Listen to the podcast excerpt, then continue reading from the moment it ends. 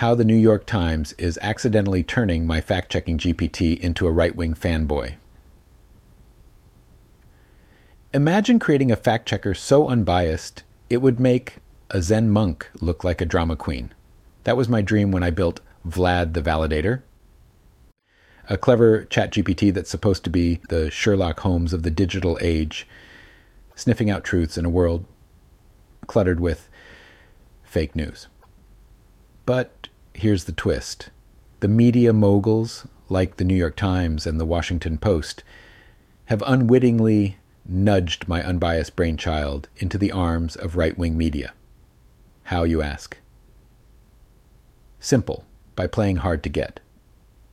These reputable sources have blocked poor Vlad from their content, all in the name of principles or privacy, or maybe they just don't like bots. Who knows? So, what's a fact checker to do when the cool kids won't let him in the playground? You guessed it. Vlad starts hanging out with the other gang, the one that's more than willing to share their toys, enter the likes of Breitbart and the Daily Caller. They're like the neighbors who always leave their Wi Fi unsecured and their news wide open. Vlad, bless its silicon heart, doesn't discriminate. It dives into these right leaning sources with the enthusiasm of a golden retriever at a barbecue. The result? My well intentioned fact checker is now validating claims based on these sources.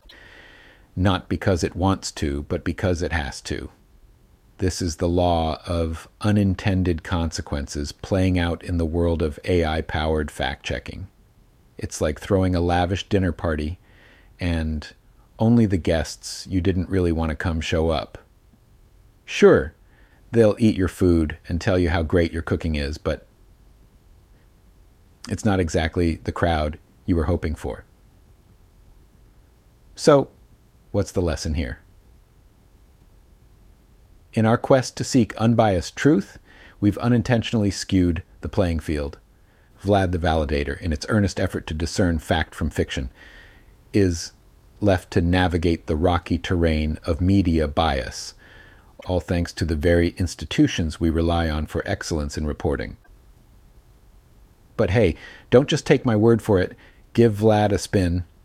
Visit chat.openai.com slash GPTS.